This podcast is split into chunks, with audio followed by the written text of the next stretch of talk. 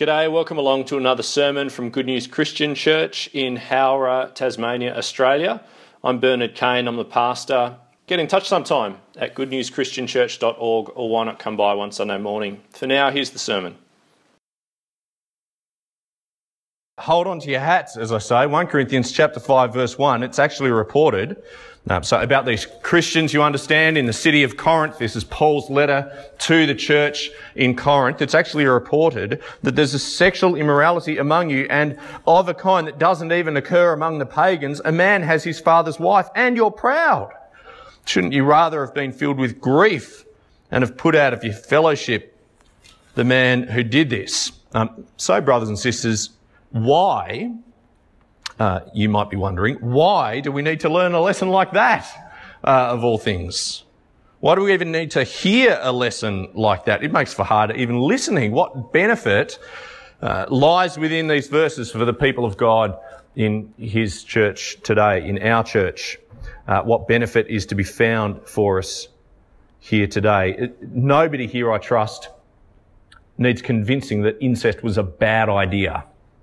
Uh, we already share not just Paul's conviction, um, but I think it's fair to say Paul's, how would you describe it? Revulsion? I think it's safe to assume. You know, our moral compass is aligned at least with the pagans of Corinth back in that day. They wouldn't have tolerated it. They wouldn't have let it go. So what benefit is to be found uh, for us here today? Folks, if that's you, and if that's some of what you're wondering as this passage is read to us and, and as we begin to mull over it, let me say I'm with you. Um, but I want to tell you that this passage isn't really about incest. Paul doesn't waste his breath, does he, arguing against it, making a case um, against it, uh, lest we make the same mistake. No, no. His focus is elsewhere entirely. And I think we've got lots to gain from what Paul brings to us across these two chapters. Uh, before we pray, let me just wind back the clock for us a little bit, wind back the pages of 1 Corinthians. Do you remember when we were last in 1 Corinthians? It was around about 12 months ago. Uh, and we're now coming in halfway through the letter, part the way through the letter. Now, can you remember, uh, summarize for yourself just the first four chapters? What are 1 Corinthians chapters 1 to 4 about. Can you call that to mind? Can, have you got a sense of what we're coming in on uh, as we come to chapter 5 now? Uh, in those opening four chapters, Paul, I want to say, I think he pleaded with the Corinthians. Wasn't that the tone that he struck there? Pleaded with the Corinthians. It was quite desperate. Pleaded with them to rediscover the riches of the gospel of the Lord Jesus Christ that they already had in their hands.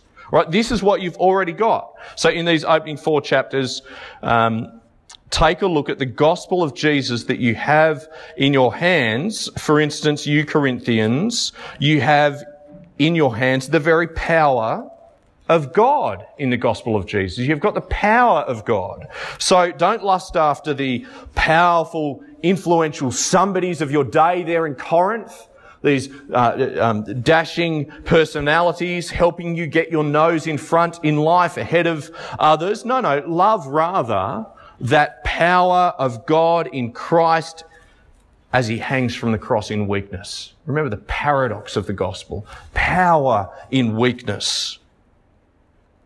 Love the power of God that's in the gospel of Jesus as he hangs from the cross, an absolute nobody in the eyes of the world, lifeless, shameful, and yet powerful to reshape the very destinies of men and women and boys and girls eternally, even you. Love the message of the cross, O Corinthians. Fall on your knees before that display of power.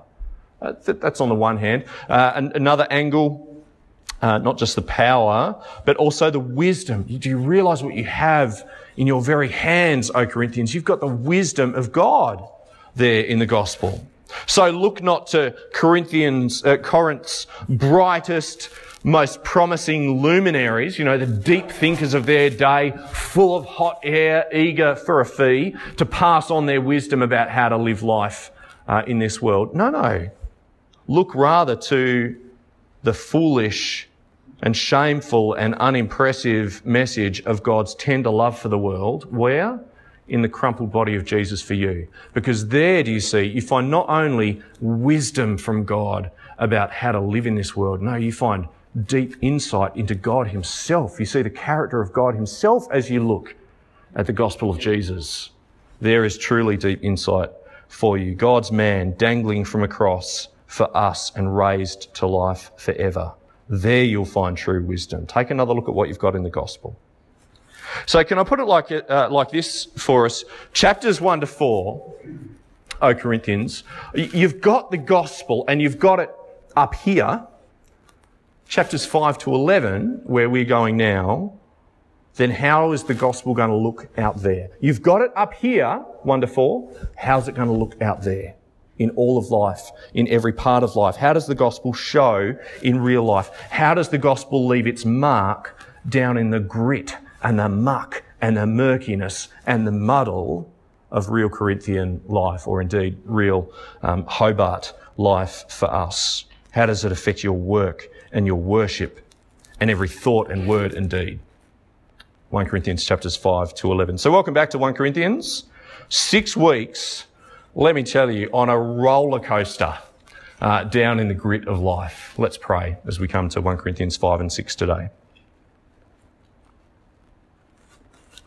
Father God in heaven, we confess that as it comes to us, your word includes words to us that sound strange that strike us as odd, that seem unnecessary to us at first glance. And so, O Lord God, may we sit before your word, may we sit under your word to us now with a readiness to learn surprising lessons from the voice of our God.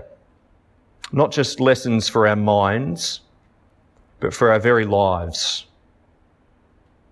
Oh God, may we not measure ourselves against that very muddled church in Corinth and so set ourselves a low bar, so to speak, but may we hear and may we heed the lessons that we personally, that we individually and we together as a church need to hear in our day and age and our stage in Christian history and the Christian life. We ask all this in Christ's name. Amen. So I already put it to you that I reckon chapter five is, it doesn't bother trying to convince you that this man has made a terrible moral error. Uh, so what is chapter five actually about? Can you answer me that? Let's uh, let's have a read of it together now, and I'd like you to have two questions open in mind as we uh, just think about this this topic of purity. First of all, two questions for you to have in mind as we read through. Firstly, what action does Paul call for? What what thing does he tell them to do? What action does Paul expect the Corinthians to take? That's the first question to have in mind, I think. But secondly, and, and I think much more um, uh, difficult to get out, is why. So, why? On what basis? What is his logic for calling for the specific action that he expects the Corinthians to take? Come with me. 1 Corinthians chapter 5 and verse 1. It is actually reported that there is sexual immorality among you and of a kind that does not even occur among pagans. A man has his father's wife, and you're proud. Shouldn't you rather have been filled with grief and have put out of your fellowship the man who did this? Even though I'm not physically present, I'm with you in spirit, and I've already passed judgment on the one who did this, just as if I were present. Now, here comes the action that they're supposed to take. Verse 4 when you are assembled in the name of our Lord Jesus, and I am with you in spirit, and the power of our Lord Jesus is present, hand this man over to Satan so that the sinful nature may be destroyed and his spirit saved on the day of the Lord. What does that actually mean, do you think? Hand him over to Satan. If you skip down to verse 9, I think it says it in a slightly less dramatic way. I think it's, I think it's a dramatic way of saying you cannot continue counting this guy as a brother in the Lord. Can you? Verse 9, have a look there. I've written you, says Paul, I've written you in my letter not to associate with sexually immoral people, not at all meaning the people of this world who are immoral or the greedy and swindlers or idolaters. In that case, you would have to leave the world. But now I am writing you that you must not associate with anyone who calls himself a brother but is sexually immoral or greedy, an idolater, or a slanderer, a drunkard, or a swindler. With such a man, do not even eat. Puts it very bluntly in verse 13 expel the wicked man from among you. Um, now, for just a moment, and you'll see why in a minute, for just a moment, may I attempt to cast this man and his sin in hopefully a plausible reconstruction. Um, some of it's conjecture. May I cast it in the most understandable, the most perhaps relatable uh, light that I can. And I'll give you five ways to frame it. Firstly, and I hope this is obvious from the passage, I think we're talking about a stepmother. Do you see? Not a natural mother. Uh, what was the language used there? Has his father's wife rather than has his own mother. Do you see? I, I, suspect we're talking about a stepmother. That's number one. Secondly, I think we're safe to assume the father has died. Um, otherwise, he would have done something about it. Thirdly, the widow, now get this, the widow was very likely the son's own age. Um, do you realise that? So th- this is this is conjecture, but wealthy older men, then as now actually, wealthy older men often married women much younger than themselves, young enough to be his daughter. He's old enough to be her father. We, we use that phrase, don't we? Um, it was very much the same then. Uh, so, fourthly, you, you put these things together. So, with dad now in the grave, the family inheritance resides in the hands of a young-ish widow a widow who could remarry. And do you realize when she does, where goes the inheritance? The family inheritance goes with her, even though it would have been to the son all along. Do you see? And lastly, in a culture, fifthly, lastly, in a culture where you might well enter marriage for reasons other than love, it's not so common in our culture, is it? But you might well enter marriage for reasons other than love, financial reasons perhaps, political reasons, reasons to do with social position. Is it not at least plausible that we're looking at a young man chasing a young woman whose family fortune would otherwise evade him entirely? It's a wise marriage, in other words, but for the fact that it was his place in life to play the role of the son and hers to play the role of his mother. Now, why do I raise all that? Why do I hypothesize about that? It's because it's for this reason. Because when we face serious public sin in one of our own, we've got to remember this, don't we? We will try to play it down. We'll try to look for extenuating circumstances. We'll try to come up with the most plausible reason to give it credence. Why? Because they're real people, of course. We'd have known his name if we lived in Corinth at the time. Why? Because they're members of our church. Why? Because, well, maybe they just lost their dad. Or maybe they've been really generous to our church over the years. Really generous. This wealthy man and his family. And Paul is saying, look, if you really have this person's, his best interests at heart, then you'll make it clear to him you can't continue counting him as a brother in the Lord while his life departs from Christ increasingly. Until the gospel, in other words, starts to show in the grit of his life, down in the muck and the mess and the muddle. Now, is that a hard teaching? You bet it is, because you don't know if they'll ever come back. You don't know. How can you know? Hand this man over to Satan, verse 5, so that the sinful nature may be destroyed and his spirit saved on the day of the Lord. You see Paul's priority there. But answer me this. If you don't do that, if you don't take that course of action, if you, if we as a church, if that Corinthian church fails, if they let this thing fester, then verse 6, what's at stake? It's more than just that one man's salvation, I think. Verse 6, what's at stake? Verse 6, your boasting is not good. What's the point of this metaphor here? Uh, don't you know that a little yeast works through the whole batch of dough Get rid of the old yeast, that you may be a new batch without yeast, as you really are. For Christ, our Passover lamb, has been sacrificed. Therefore, let us keep the festival not with the old yeast, the yeast of malice and wickedness, but with bread without yeast, the bread of sincerity and truth. Folks, here's where the gospel has got to show, even in the grit of church life together. It's this a church that believes that Jesus has died for our sin will be a church that's convinced that sin has got to die amongst us. A church that believes that Jesus has died for our sin is a church that will believe that sin has got to die amongst us. Do you believe that? So if I'm part of a community that says with our mouths, God has forgiven me for my selfish, wayward ways, and yet I continue, we continue living in those selfish, way, wayward ways. They are alive and well in our midst, down in the grit of life. Well, we, we are a community that has lost touch with our convictions, aren't we? Do you see what Paul's addressing here in Corinth? Then we would be a community that cannot hope to help its members to live and believe and share those convictions.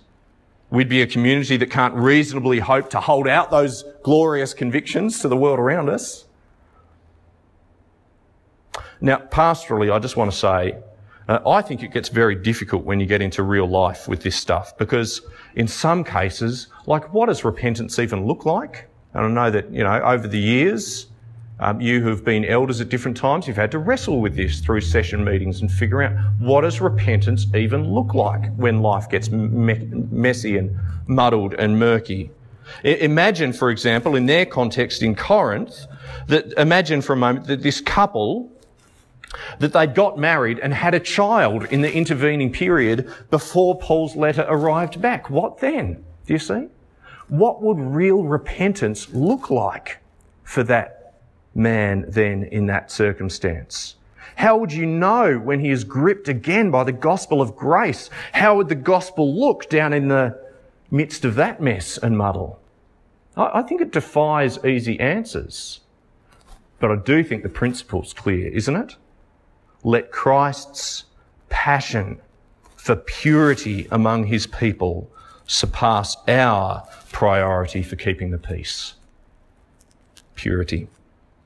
Uh, secondly, more quickly now, let's uh, let's move on a little bit because perhaps you're wondering, wait, wait a second, uh, where does this passion for purity stop? Uh, how far do you take it? Is, is this passion for purity? I mean, we're all sinners. So are we headed down a path toward witch hunts? Is that sort of the thing that we're faced with here? Is that the path that we're being sort of uh, edged towards? Or, uh, or perhaps you're a bit more concerned for yourself in a way. What, what, what about my sin? Am I going to be outed as a, as, as a sinful man, a sinful person? And, and, and what's the threshold? Um, what's, what's the threshold for expel the wicked man among you? And has my sin come up to that threshold yet? Perhaps you're wondering, wait a second, where might this lead for me? Am I next? Now, this is very interesting because I, I, think chapters five and six, they have to be held together because having skewered this one man Paul now broadens his focus to the whole church and he doesn't minimize sin one little bit, but he won't let them tear one another apart. Chapter six. You are a church, O Corinth, riddled with a greedy, with a proud spirit of one-upmanship. It is throughout you. You need purity. Yes, that's true. But here's the main difference that the gospel is going to make in the grit and the mess and the muddle of your life. It'll look like a passion for peace, purity and peace together. Come with me, 1 Corinthians chapter 6. Let's just pick it up from verse 6. We can see the trouble there well enough. But instead, says Paul, one brother, so among you in the Corinthian church, one brother goes to law against another. And this in front of unbelievers. Right? They're taking each other to court.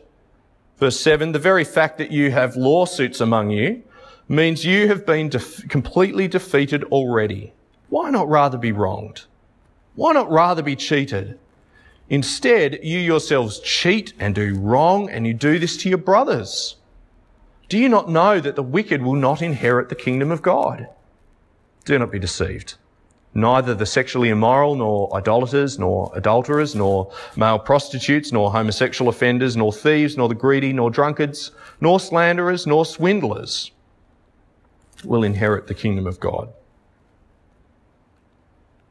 Um, given the present climate in Australia, uh, let me save a couple of comments just about the inclusion of homosexuality there for my last point. Let me come back to that. But, but please don't gloss over the rest of verse 9 for now. Don't gloss over the rest of verse 9. What did it say? Do you not know that the wicked will not inherit the kingdom of God? And what does he march off with then? He marches off with a bunch of sexual sins and idolatry. In other words, he covers off that bloke from chapter 5 and the pagans in Corinth will not inherit the kingdom of God. But it, it prompts the, it begs the obvious question, doesn't it? Then who will inherit the kingdom of God? Well, we will, of course. Christians in Corinth, the people of the church of Corinth, we will. We're the Christians after all. But I think with the rest of that list, isn't Paul saying, well, you will so long as you know that Christians are people who actually believe the gospel, who actually have the gospel alive and well, not just in your heads, but in your life, who believe it in fact and not just in theory. Because, hello, verse 10, who are the people listed there? Remember, Paul has just described these Corinthians as people who, verse 8, cheat, do wrong, and this to your brothers. He's just described them as people hauling one another to court in a shameful bunch of circumstances with a terrible mix of motives. Well, the wicked who won't inherit the kingdom include, verse 10, nor thieves, nor the greedy, nor drunkards, nor slanderers, nor swindlers will inherit the kingdom of God. Do you see the upshot? Don't just be passionate about their purity, his purity, her purity over there. I can't believe she's still even allowed in our church. Do you know what she's done? Get passionate about your own purity, O Corinthians. Because if you share Christ's passion for your purity, perhaps you'll find peace easier to come by together. How does it go on? So we'll read from verse 9 again. Do you not know that the wicked will not inherit the kingdom of God? Don't be deceived, neither the sexually immoral, nor idolaters, nor adulterers, nor male prostitutes, nor homosexual offenders, nor thieves, nor the greedy, nor drunkards, nor slanderers, nor swindlers will inherit the kingdom of God. Verse 11. And that is what some of you were. But you were washed you were sanctified. You were justified in the name of the Lord Jesus Christ and by the Spirit of our God. If you were hoping to continue to cling to your sin, O Corinthians, because, ah, it's not that serious. It's not as bad as his. Because, ah, it's not that big. Have you heard what she did? Look not to her. Look to the Lord. I think um, the late John Stott uh, puts it really well. I, I, I, marvel at how he finishes this. Let, let me just read this to you. He says, Nothing reveals the gravity of sin like the cross. For ultimately, what sent Christ there was neither the greed of Judas, nor the envy of the priests, nor the cowardice of Pilate, but our own greed, envy, cowardice, and other sins. And Christ's resolve in love and mercy to bear their judgment and so put them away. He goes on, he says, It is impossible for us to face Christ's cross with integrity and not feel ashamed of ourselves. Apathy, selfishness, and complacency blossom everywhere in the world except at the cross. There, he says, these noxious weeds shrivel and die. They are seen for the tatty, poisonous things they are. Purity, yes, and peace. Thirdly and lastly, passion. Where does passion fit into the grit and the muddle and the murk and the mess of life?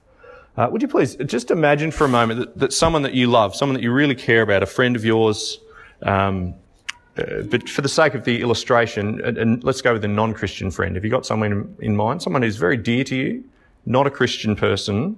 They come to you and um, they're deeply troubled by some of the things that they encounter in God's Word, some of the rules perhaps. And, and here's what they say to you. And I'd like you to figure out, if you could, um, a reply, how, how you would reply to them, what you'd say. So they come to you and they say, Look, what business is it of God to tell me what I can and can't do with my own body, or even should want to do with my own body? You know, usual caveats, so long as I'm not hurting anyone else. What business is it of God to tell me what I can and can't do with my own body? Surely God ought to be able to accept me just as I am. Um, he ought to be big enough to look past things that he finds a bit distasteful or not exactly to his liking? Couldn't he still connect with me spiritually like any other person on the planet? What business is it of God to tell me what I can and can't do with my own body? And I think it's fair to say that that does capture up some of our um, some of the matters relating to homosexuality from verse 9 from before, um, but it's far more broad than that, isn't it, as well? Because my, what I do with my own body, that's a vast question. Now, do you know how you'd reply? What would you say? A dear friend, someone who cared about your answer, came to you and said, What business is it of God to tell me what I can and can't do with my own body? Well, would you please take a look at our last section? Let's look at that together from verse 12. Because I think there's two answers in here, two. Um, Paul starts off, uh, uh, I think he's quoting the Corinthians. Everything is permissible for me. I think he's quoting their letter to him. This is the kind of language that they use. Everything is permissible for me. But, replies Paul, not everything is beneficial. It doesn't mean it's good for anyone that you do everything that's permissible for you. Everything is permissible for me, but not everything is beneficial. Everything is permissible for me, they say. But, replies Paul, I won't be mastered by anything. Uh, in other words, in Paul's thinking, I call the shots, not my body, not its appetites. I'm not ruled by my stomach or my sex drive or whatever. Verse 13, food for the stomach and the stomach for food. But God will destroy them both. The body, says Paul, is not meant for sexual immorality, but for the Lord. And the Lord for the body. By his power, God raised the Lord from the dead, and he'll raise us also. Do you not know that your bodies are members of Christ himself? Shall I then take the members of Christ and unite them with a prostitute? I think he's taking an extreme example there. Never! Do you not know that he who unites himself with a prostitute is one with her in body? For it is said, the two will become one flesh. But he who unites himself with the Lord is one with him in spirit. Verse 18, flee from sexual immorality. All other sins a man commits are outside his body, but he who sins sexually sins against his own body. Do you not know that your body is a temple of the Holy Spirit who is in you, whom you've received from God? You're not your own. You were bought at a price. Therefore, honor God with your body. So, thirdly, what do we do with the passions of life? What business is it of God to lay claim to my very actions, to how I spend my life, to what I do with my body? Let me suggest two answers from those verses. Number one is there in verse 13, isn't it? God calls for you to live your life in a particular way precisely because, do you, do you realize this? God has designed you with that way in mind. Uh, the Lord, uh, the body is meant for the Lord. I think that's what that's driving at. Or to put it more positively, God has designed you, designed us, not to bow and bend to any and every appetite that comes to us. No, there is a life for you that runs with the grain of how God has intended your life to be. I think that's one possibility from those verses that you could pursue in answer. The second avenue, though, is there in verses 19 and 20, and it points in a different direction. It's not just that you're made for a particular life, but verse 20, you are not your own. You were bought at a price, Paul reminds us. Christian brother or sister this morning, there's a sense in which I don't know how you should answer that friend of yours. I'm not quite sure, and I'll tell you why.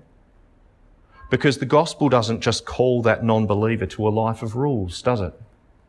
Doesn't just call them to live with the grain that God has set before them. No, it calls them to a Lord who gave his body with its appetites and desires, gave his life that we'd live our lives as we were always intended to.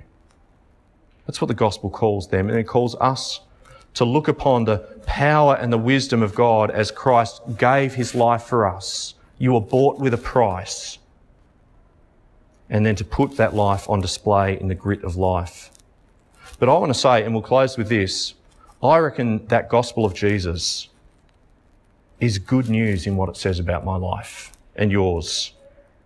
It's good news in that it says my life is about something bigger than me. It's about God. It's good news in that it says that my life is about something better than me, the benefit of the people around us. Not everything's beneficial. It's good that in, in that it says that my life is about something more beautiful than it would ever amount to if I just lived it to gratify my passions. Christ in the gospel is calling us to put the gospel into the very grit of life and to pursue purity in ourselves and among one another in peace with God and with one another. Shall we pray together?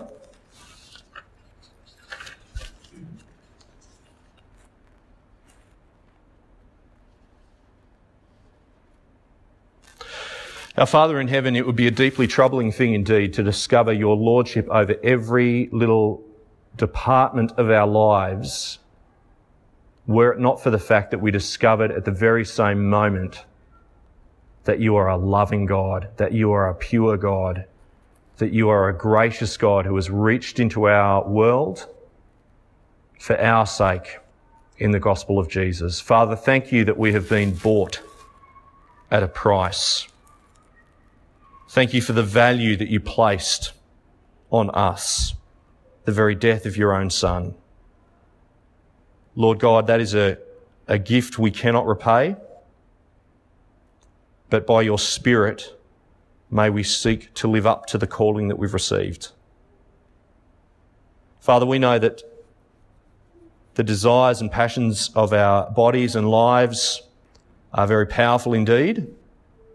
Uh, we pray, Father, that we would be men and women and boys and girls who lean on you in the midst of life, who find in your gospel the resources to live before you, to go with the grain that you've set out before us instead of to go with the flow. Father, may we pursue purity in our own lives with the same passion and the same energy with which Christ pursued us in the gospel. And Father, we pray that that would drive us to humility before one another, that would be servants of one another in the pursuit of peace, in the pursuit of Christ's glory in our world. And we pray it for Christ's sake. Amen.